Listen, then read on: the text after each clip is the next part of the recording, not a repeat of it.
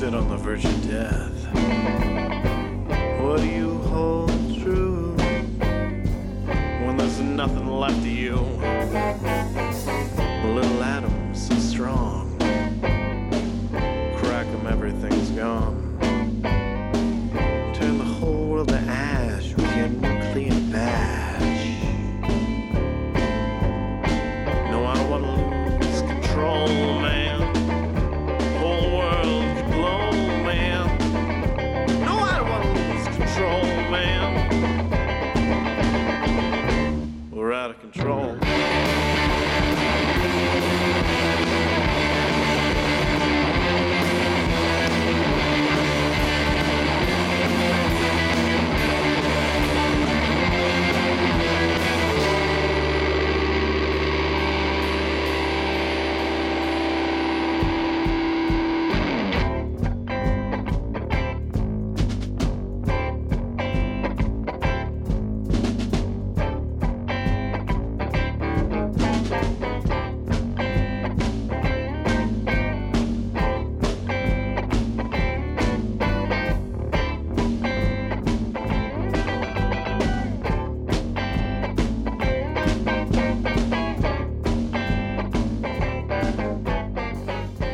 You know that sumos now are having fat? That was a nice sumos are too fat. Some sumos are too fat for sumo wrestling.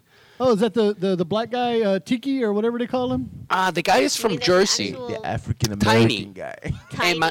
Emmanuel Tiny. There's an actual Tiny. Yeah, maximum. Yeah, Emmanuel Tiny. There's a maximum weight for sumo wrestling? No, he's too fat. He can't move. That's what I'm. Oh. Yeah, he's trying. What's he weigh? So he's not too fat for sumo. He just weighs. Can't move. Well, I mean, like sumo doesn't put a weight limit on you. Like, they say you can't be more than this weight. It's just that this guy's too big to move. I think that it is that he's too big to move. That's called morbidly obese. Yeah, he's 550 now, and he's down. Damn. He's down from 752. Woo! He lost a whole person. So he has the dude still has to. He shitted him out. The guy still has to lose another. What's the math on that? I can't do math in my head. I'm an art student. The guy's got to lose another 200 pounds to be able to be eligible to do some sumo wrestling. This fucking fat. Well, wait. Why does he have to lose weight to be eligible? 500.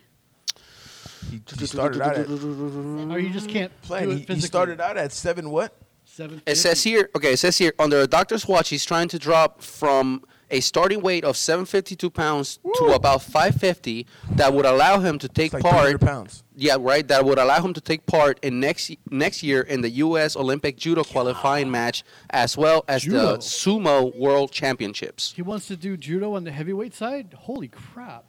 And it says for him to qualify as well for the sumo world championship. So I guess they must have some kind of like weight restriction.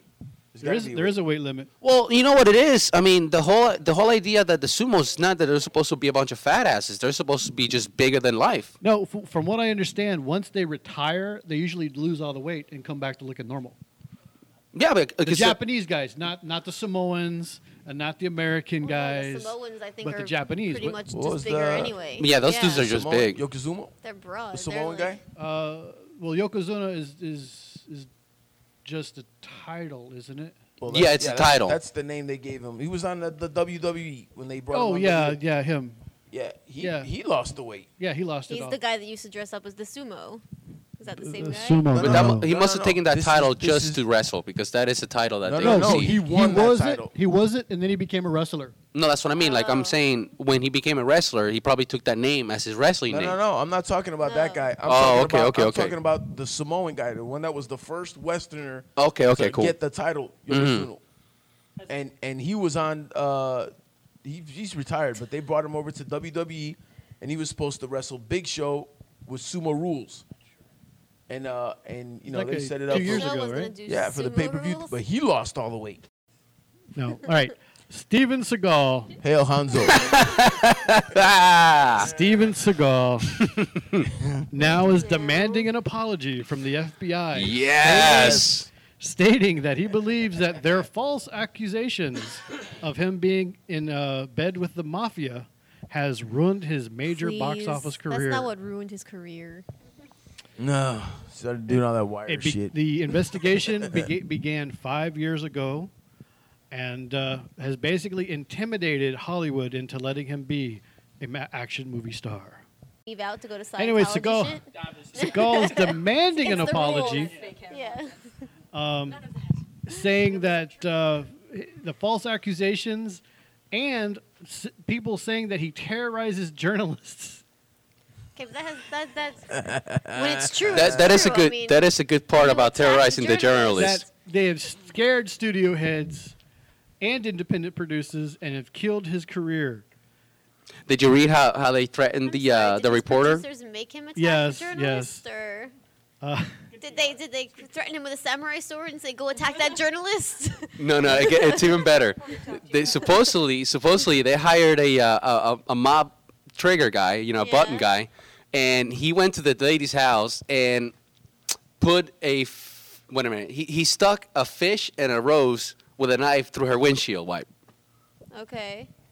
Now, one of the people that have tied Seagal to the mafia is now in prison because of the wiretapping and other charges. So, whatever.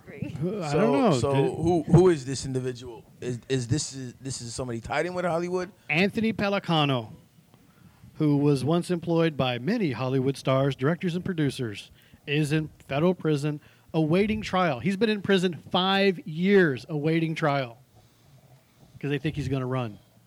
Can anybody say connected? Made man? And this, of course, this is the guy that's alleging that Steven Seagal had ties with the mafia. He was in bed with the mafia.